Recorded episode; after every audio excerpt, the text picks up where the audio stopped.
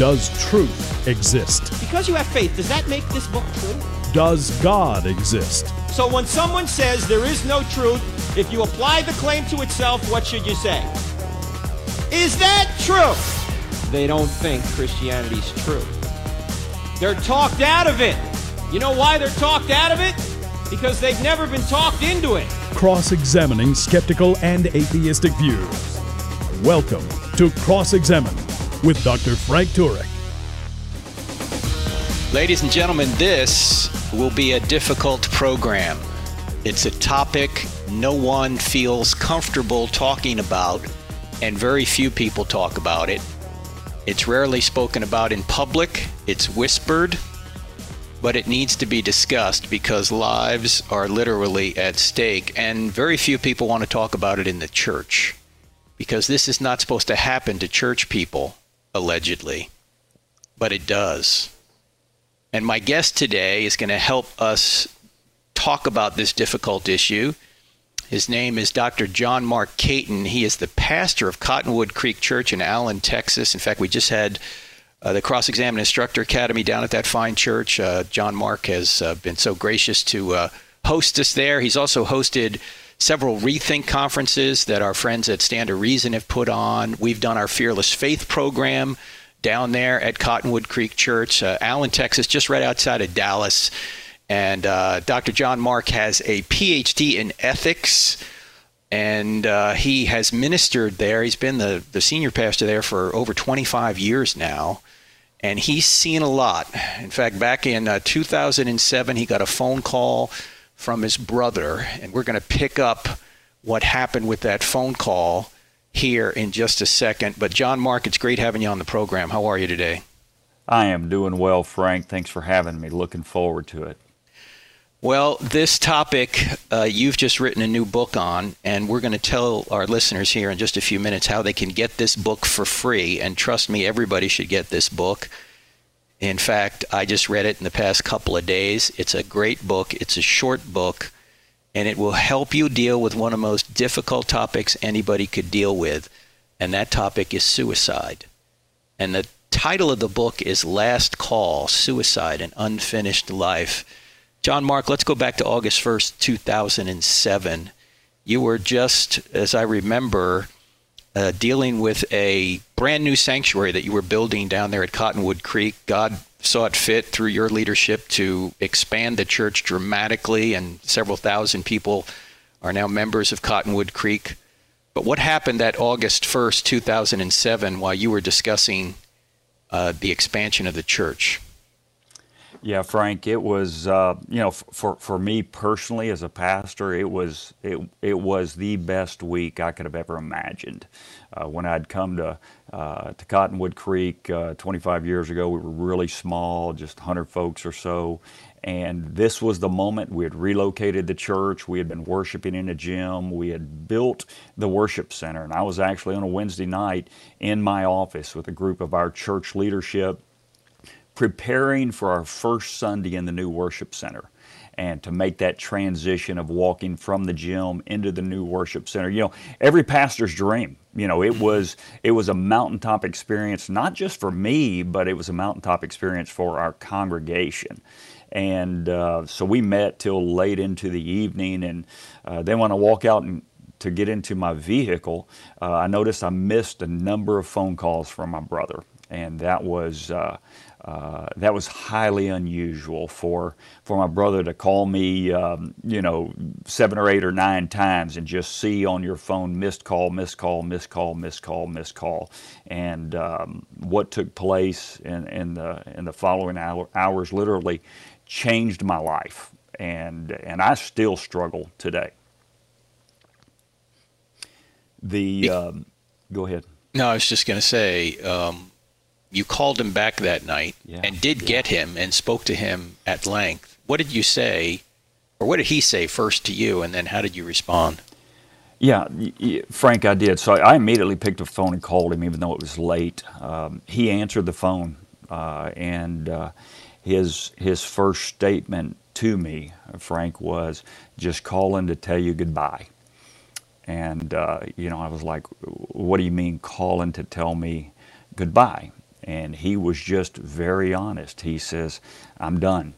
I'm done. And I just wanted to call you and tell you I love you and uh, wanted to say goodbye. And I go, as in, you're thinking about suicide? And he goes, no, I'm going to commit suicide. And, you know, and it would have been one thing for me to reflect back on that phone call and think that, that I didn't think he was serious. Mm-hmm. The sad thing is, and this is something that's, you know, tortured me for years. I knew he was serious. Absolutely knew he was serious. And so he just said, I want, to, I want you to know I love you. I, I, I want to ask for you uh, to forgive me for all the things that I've done uh, to hurt you and the family. And, uh, and, and then, he, then he went on and began to ask some questions that I still get asked today. Uh, when I meet with a family who's lost a loved one to suicide, he said, um, Can I still go to heaven after I commit suicide? Uh, he, he, he said, Can I be a Christian and even think about committing suicide?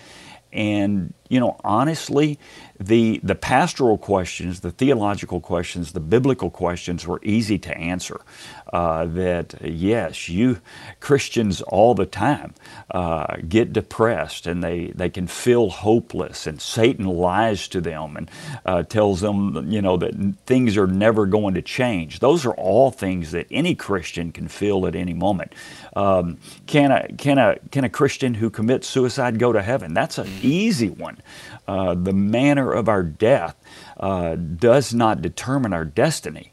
It's the decision that we make before we die, whether we are going to accept or reject Christ. Those pastoral questions, uh, Frank, for me were easy to answer, although I knew my brother was very serious. The personal questions were the ones that were hard to answer. You know, could I forgive him? You know, I preach on forgiveness all the time, but I struggled with those things. And, you know, that night, I probably spent um, more time on the phone in a single phone conversation with him than I had for a long time. And um, when I hung the phone up, I thought I had talked him out of it. Mm-hmm. Um, I went back in my house. My wife was still awake. She knew I was on the phone. Uh, we prayed for my brother, um, and and I, I put my head on the pillow, and I thought I should drive to Houston I can be there in four hours. From Dallas to where he lived was four hours, and um, I didn't. I, I, didn't, Frank, and, and that still haunts me today, and it hurts me today because I still to this day think somehow things would have turned out differently had I made that had I made that drive to Houston and been there for my brother, but I didn't. But instead, you know what I did? I, I, said, man, there's a lot going on in the church. I've talked him out of it. We've developed a plan. And, and, and my brother dealt with what many deal with when they're struggling with suicidal thoughts. He had uh, addiction problems. Um, he, he struggled with alcohol and he had beat it and then he would lapse and he would beat it and he would lapse and fall back into it. So he had fallen back into it. He had been through a divorce and lived a lonely, isolated life and, and away from people. And, you know, God created us uh, as relational beings. And so he had those two things working against him, and he also struggled with depression. Mm. And so you take those three and add them up, and it was too much for him to take. But I absolutely Frank thought I had talked him out of it. We had developed mm-hmm. a plan that he was going to move uh, to the city. He lived out in the country by himself. That's where he and his wife, before they divorced, lived. But everything was set up for him to fail. And um, the next morning, I drove into the office. The next phone call I received was from the sheriff's office that he had taken his life. And literally, my life was changed forever. Well, you put that experience and some wise counsel in your book, Last Call Suicide and Unfinished Life. My guest today is Dr. John Mark Caton, and he is the pastor of Cottonwood Creek Church just outside of Dallas in Allen, Texas. And we're going to answer some questions today. What does the Bible say about suicide? Did people in the Bible actually commit suicide? What about them? Um, can a Christian who commits suicide still go to heaven? Why is the suicide rate going up? What can we do about it? How can parents talk to their kids about suicide? We need to prevent it. What can we do to prevent it? You're listening to I Don't Have Enough Faith to Be an Atheist with Frank Turek. We're back in two minutes. Don't go anywhere.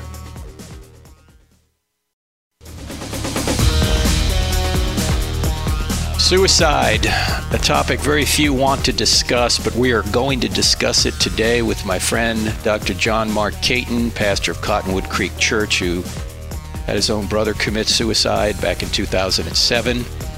As you know, my friend, uh, Dr. Mike Adams, who John Mark knew well because Mike had spoken at the church several times.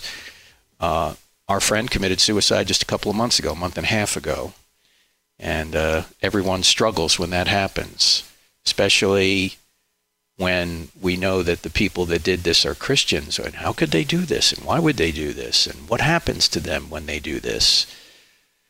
Um, I know that uh, this current season, John Mark, has been very difficult for people. The COVID lockdown has created a lot of anxiety. I can tell you for sure that Dr. Mike Adams would be alive today uh, if the COVID lockdown had not occurred. Not that he didn't have any say in this, he did in, with regard to the decision he made, but what ultimately led him to the decision began with the COVID lockdown. He was isolated, he wasn't teaching anymore, uh, he um, was speaking out against the lockdown, and people came down on him for that. And one thing led to another, and isolation is one of the worst things that can happen. In fact, you talk about that a lot in the book Last Call, that isolation is one of the biggest problems that people uh, have prior to committing suicide or the people that survive suicide, the people in the family or the, the friends that survive uh, that have somebody they, they know commit suicide, when they get isolated, that can be a problem as well. Why is that such such a problem? Isolation.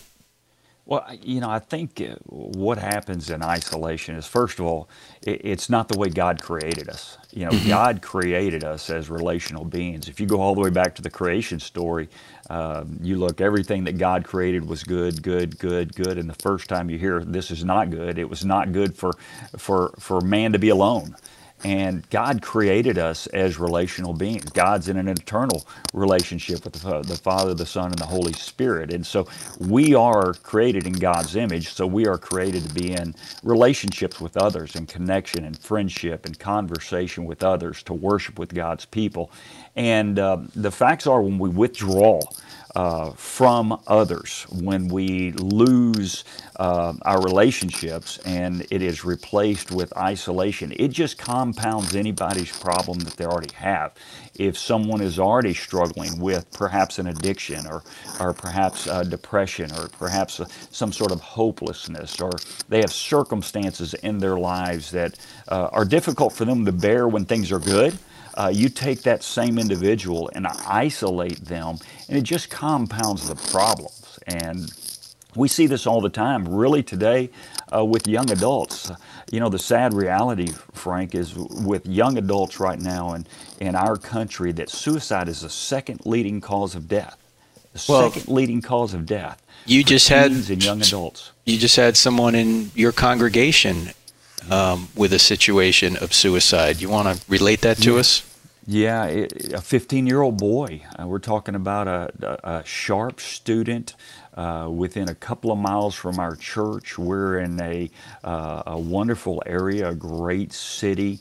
Uh, that uh, that really, when you go back to the lockdown back in March, um, prior to the lockdown, uh, regardless of what was going on in his life, he got up every day, got ready, went to school, uh, spent time with his friends, saw his friends, came home.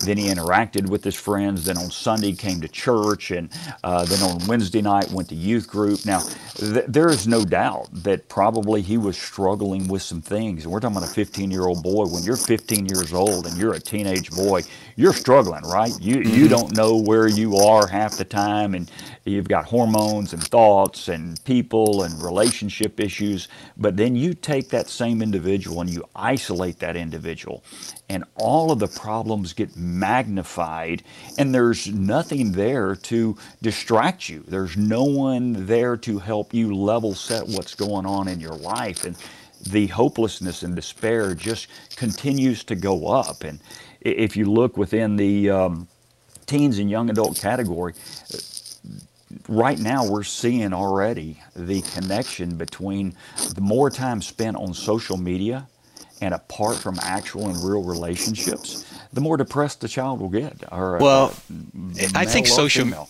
Yeah, I was going to say, I think social media, and by the way, I don't know if your mic is rubbing up against something, John Mark. I just hear some background uh, Okay, noise there. Yeah, I don't know if that's you or something else going on. It could be It in our could be. system.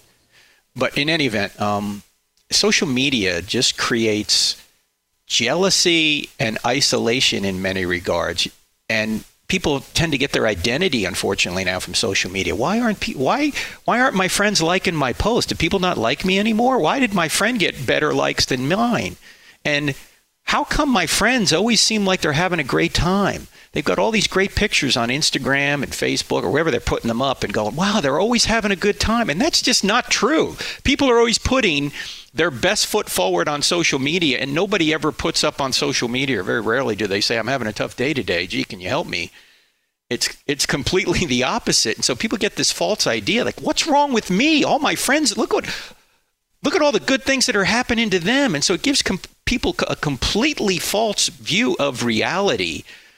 Uh, and I, I think as parents, we need to really watch our kids on social media because if if we're not there to counterweight the kind of negativity and false expectations that social media sets up for them, they can fall into this, John Mark. That's exactly right. And, you know, the truth is, the more people you follow, the more people are having a better time than you are that night or that day. Uh, it's that way with us as adults, but we understand as we post on social media. I typically don't post my worst day as a pastor. Uh, I don't post.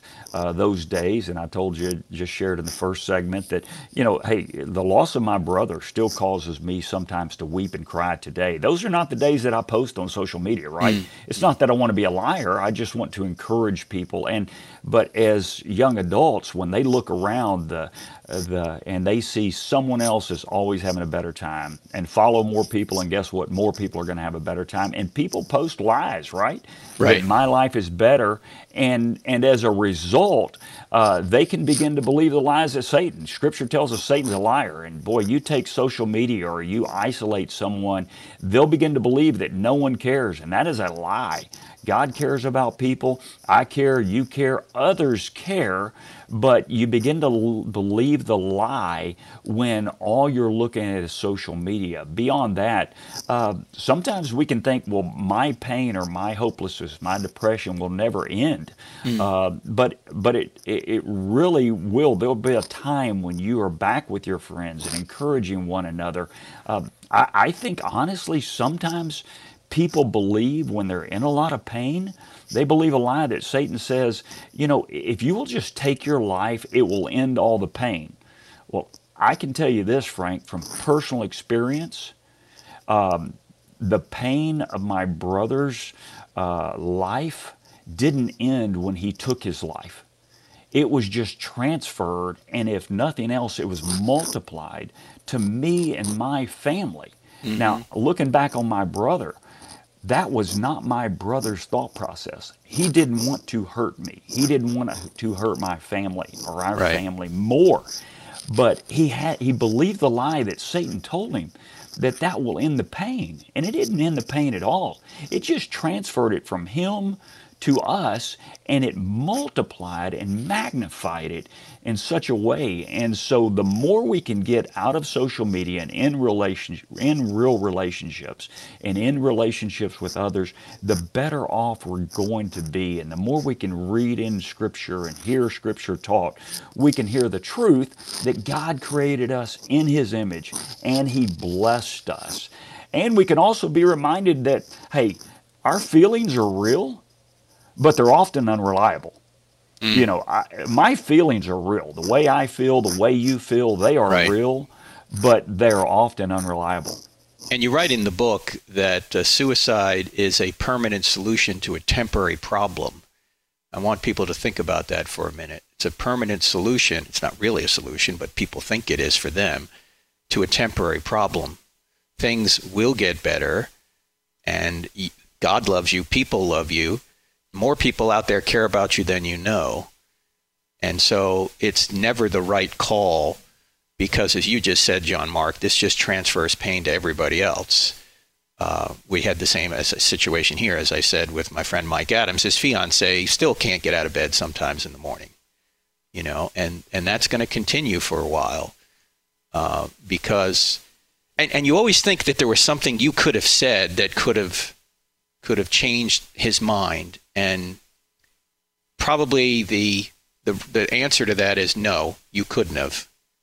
Um, and I've heard that from professionals who say once someone decides to commit suicide, they may they may be delayed in doing it, but unless there's some sort of huge intervention, they're going to get it. They're going to do it at some point. Um, maybe if you had driven to Houston, you might have delayed it, John Mark, but chances are you wouldn't have prevented it.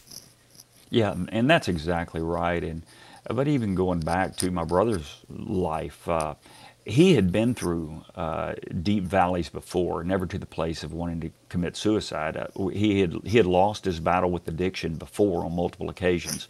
Uh, he had been alone before, but he always rallied back. And and as you said uh, just a few minutes ago, he chose a permanent solution to a temporary problem that uh, really cut off all opportunity for God to do an amazing work in his life mm. and miss out on the opportunity uh, not to see another mountaintop, which I absolutely believe that my brother would have seen another mountaintop. He would have seen another season of God's blessing and sunshine in his life uh, had he not chosen that permanent uh, end uh, to a very temporary but real problem, a difficult problem, a difficult season in his life. Well, there are things we can do now to help other people and to answer some questions. And we're going to do that as this show unfolds. So don't go anywhere. We've got just about a minute before the break. But I, I just want to reiterate one thing, Pastor John Mark, that you had mentioned earlier uh, that people who are Christians who commit suicide, uh, the thought is, oh, they can't go to heaven. That's not true. Just give us 30 seconds on why that's not true. Well, really, the manner of one's death has nothing to do with their destiny. Uh, how we die doesn't determine our destiny. It's what we do with Jesus Christ before we die. Uh, if uh, if an unbeliever uh, dies uh, from suicide, uh, they don't spend eternity apart from God because of the suicide. They spend eternity apart from God because they rejected Christ. If a believer um, would also commit suicide, they are going to heaven because they've accepted Christ. What can we do as Christians to help people who have these thoughts? Maybe we have them ourselves. What can we do about that? How can we help those struggling?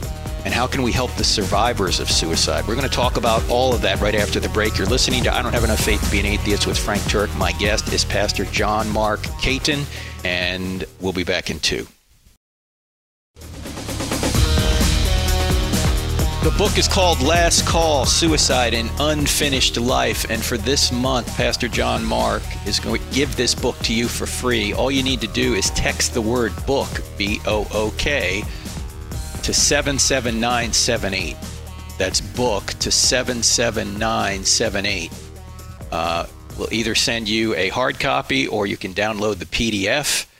Uh, for those of you that hear this after this month and you want to get the book, it is on Amazon. You can get it there. Again, the book is called Last Call Suicide and Unfinished Life. John Mark Caton, C A T O N. He's my guest, PhD in ethics and pastor of Cottonwood Creek Church in Allen, Texas. You know, John Mark, just before the break, we were talking about the fact that just because uh, someone commits suicide, that doesn't mean they're going to hell if they've already accepted Jesus as their Savior. But I've had people ask me if someone commits suicide, will they go to hell? And I always want to stop and ask, why are you asking that question? You know, because it's almost like you're giving them permission to, to take their own life because they're not going to experience a consequence of going to hell because of doing such a thing. But they will experience a consequence of lost rewards and the fact that the future here on earth has now been cut short where they could have done some more work for Christ, correct?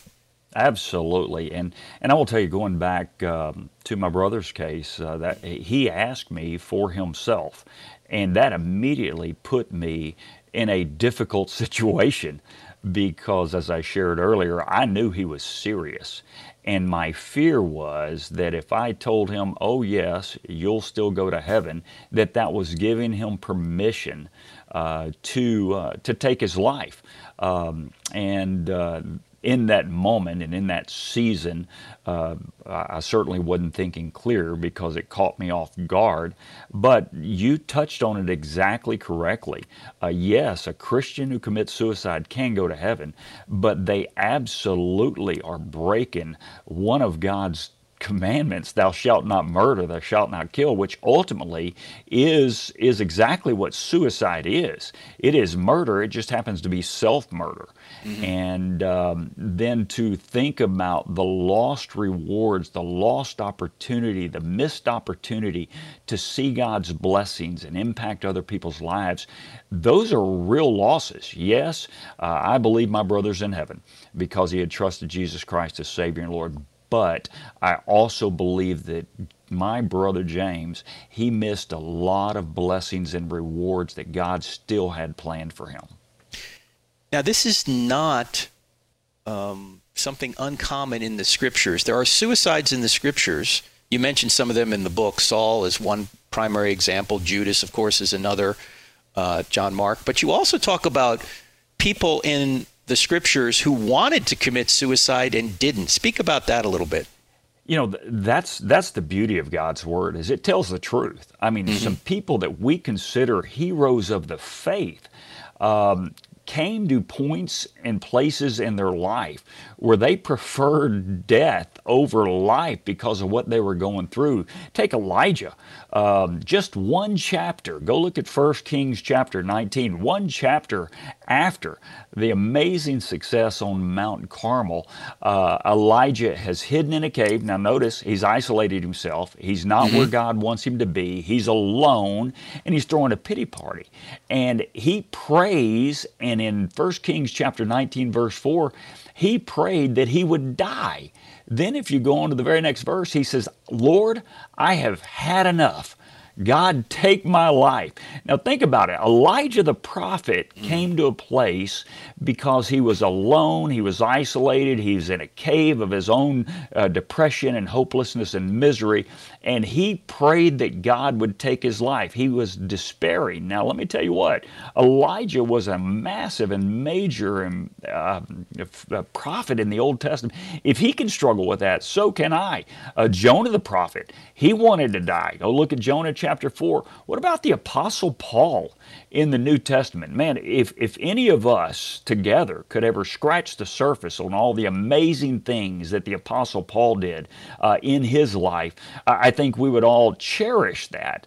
But if you go look at 2 Corinthians chapter 1, uh, Paul, in talking about all of his troubles that he experienced, he said, We were under pressure far beyond our own ability to endure it. And listen to the words he said, so that we even despaired of life itself. But in each one of those cases, and also Solomon, by the way, Man, mm-hmm. you, you go look Ecclesiastes, Solomon, all of life is meaningless. Uh, but if you think about Solomon and Elijah and Jonah and Paul and others in Scripture, they came to seasons and moments in their life where they preferred death over life. But here's the beauty they chose to trust God in every one of those individuals you can track to a different time in their life where they saw God's blessings as well.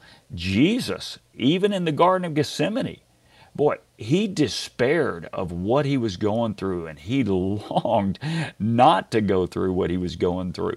And so, if Jesus can feel what we feel and goes through and experiences what we uh, go through, man, it is not uncommon for a believer to really struggle and even despair of life. But the key is, as those in Scripture, we have to make the right choice to press on and to live for God's glory. There are so many examples in Scripture, as you just pointed out, Pastor John Mark, that I think we forget about that. And the Bible, as you mentioned, is real. It includes all the warts, difficulties, and struggles of its heroes because it's telling the truth a made up story probably wouldn't have included those things, especially if you're trying to say that you ought to be a Christian because your life's going to be better. No, it's probably not going to be better. You're going to be persecuted. You're going to be beat down. You're going to experience trouble. But Jesus said, Take heart, I've overcome the world.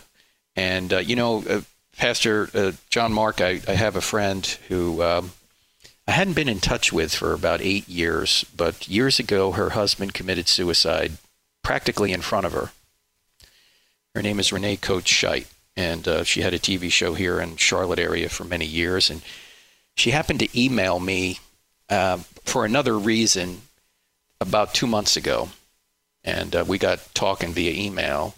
And then when Mike Adams committed suicide, and his fiancee was struggling so, I connected Renee and Mike's fiancee and Renee has been a complete godsend to Mike's fiance. In fact, at the memorial service, um, I was talking to Renee and I said, Thank you so much for helping out Mike's fiance, Marquita. And uh, she said, it's, It makes what I went through um, actually meaningful. In other words, that I can take my experience, as Paul talks about in 2 Corinthians 1, and use it to bless somebody else. That the God who comforts us can then enable me to comfort somebody else. And so Renee is now comforting Marquita with the difficulty that she went through to help Marquita through this difficulty now. And so that's why, friends, we can't be isolated when we go through difficulty. We have to reach out to other people. And I just thought it was so providential that a woman I hadn't heard from in eight years emails me just a couple of weeks before Mike dies. And she's the perfect person to help Marquita through the difficulty that she's going through now. And, and, and God does use it that way. As much as I, I can just tell you, Frank, I wish my brother's suicide was not part of my story. Mm-hmm. Uh, but I will also tell you that there have been times that, that I've walked into a house, or I, just as I did with the mom of the 15 year old boy the other day, I sat across the table in my office as she spent the first 15 minutes trying to talk and just weeping. And I was just there and I understood it. And, and you know, we have a lot of care ministries at the church and you know grief share and different things but i will tell you when it comes to suicide mm-hmm. grief share typically doesn't do it it requires someone that's been there and we've connected with a few ministries here locally that uh, one of the ministries is just called SOS, Survivors of Suicide. The only people that go in there are parents or, or, or fiancés who have lost, lost loved ones, and, and the care and compassion and love and support they get from others who have been through it is just a complete godsend. And uh, I, I, can tell you, it wasn't that long ago that I sat on a kitchen floor with a couple after the father had taken uh, with, with a with a mom and her two daughters on a kitchen floor with them and all I did was sit down and cried with them for 30 minutes because the the husband had taken his life uh, upstairs and the father and once you've been down there and sadly, I've become known in our area as the pastor who went through suicide. And so, anytime the police department uh, has something going on, I'm a chaplain for the police department. If it's a suicide, they pick up the phone, call me. And let me tell you what, I don't usually show up and, and speak the first few minutes. I have to cry with them because I've been there. And that's why it's so important that if someone has been through the loss of a loved one, just as you did, to connect them with someone that's also been down that path. It's painful. I will tell you for me, every time I sit in an office or go to a home, and and try to minister and and share the compassion of God with them that I've received myself. It's a painful experience, but I also know that it's a powerful one because I've been through it and now that I've looked back that I can provide some answers and strength and hope to those who are struggling. How often does this happen, John Mark? How often do you get a call from the police department? Probably at least once a month. It's it's that often. You guys have, that are listening right now, um, we can't cover everything in the book, uh, but you need to get the book, especially if you have young people in the home. I mean, it's the second law, uh, second. I can't even speak right now. It's the second largest cause of death among young people 10 to 24. So what we want you to do right now is we want you to, to text, and this is a free book, okay? Just text the word book, B O O K, to 77978. 77978. And John Mark will either get you a hard copy or a PDF of the book he just wrote, just came out in March, called Last Call Suicide and Unfinished Life. And there's a lot of good advice in here, some of which we'll get to right after the break. Um, but John Mark, this this COVID situation has been very difficult on people, and I'm sure you've probably seen maybe an uptick in this kind of thing in recent months. Correct? Absolutely, absolutely. And if you take um, the thing that concerns me as a pastor is here's what I know you you take um, uh, even adult individuals, not not just the young teens who are more isolated than we need them to be, but you take adults and uh, cause them to lose a job because of the economy. You take men, addiction, depression, and ultimately suicide is going to be a result of what we're going through right now. Guaranteed. Sorry for the somber topic, topic, ladies and gentlemen, but we need to speak about this issue because it's taking lives, and we need to do what we can to prevent it and help those who are survivors of it, relatives and friends. We're back in two minutes. Don't go anywhere.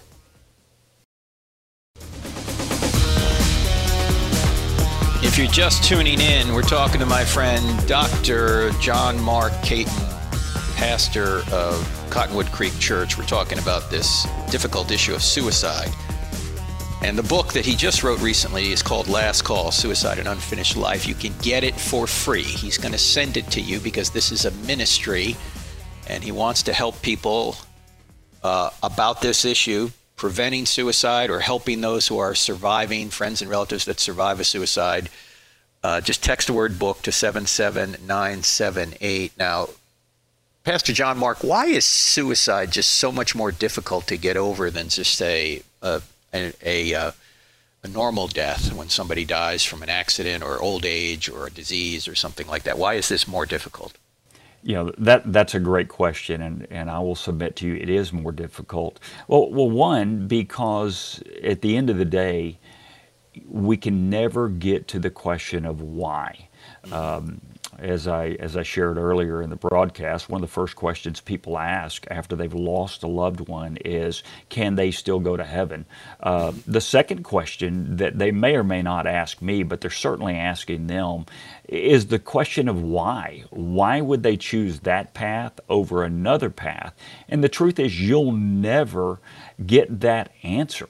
Um, and then finally, I think one of the reasons suicide is so hard to get over is because you really have no one to be angry at. Because the person you are mourning is also the one you are angry at.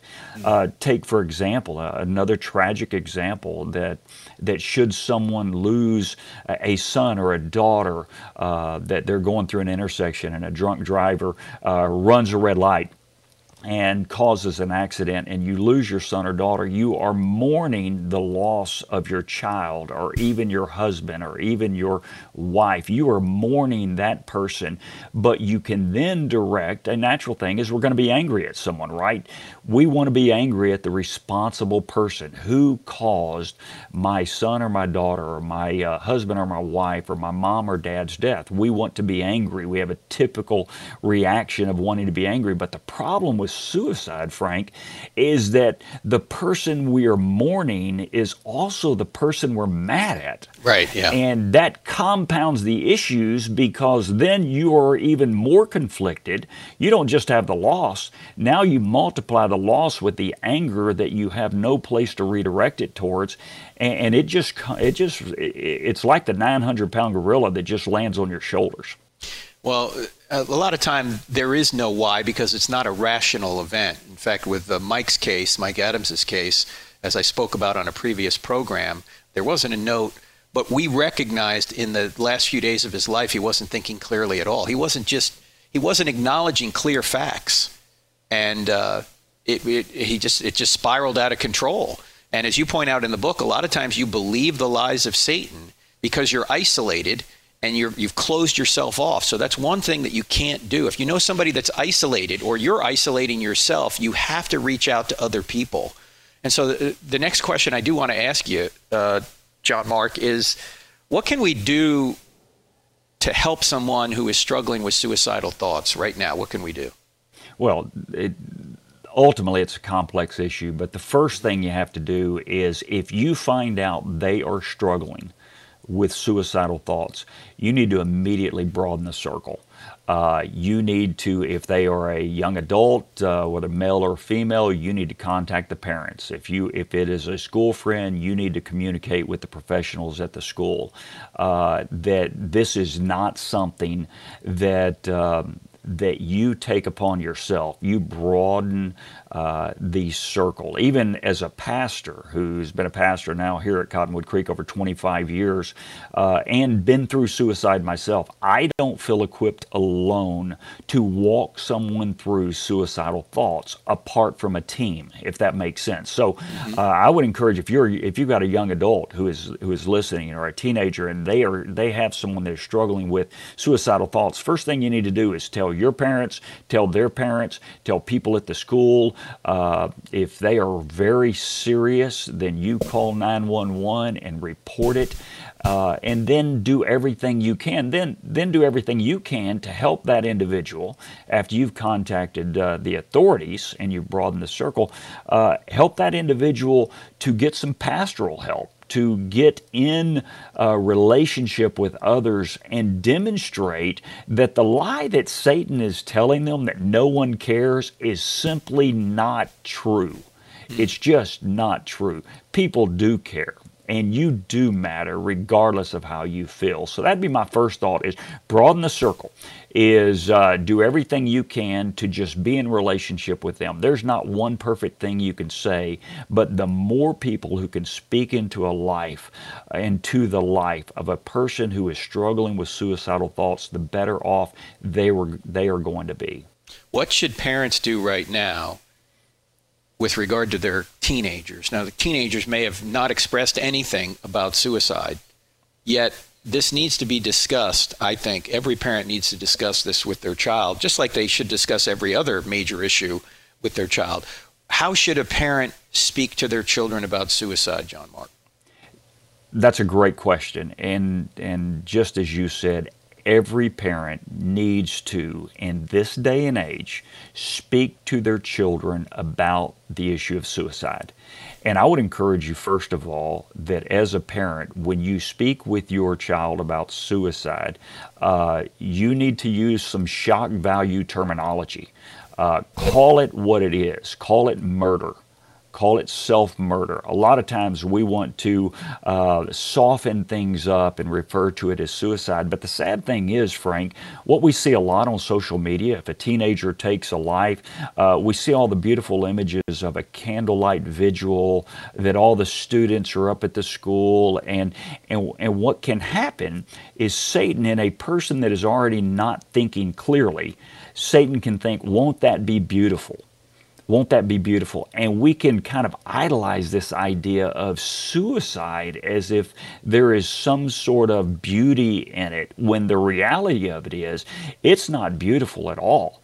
It is painful. And so the parents need to go and speak to their kids. I can tell you that after my brother's death, that we sat down with our kids and looked them in the eye and said, I want you to know that the decision that my brother made was the wrong decision.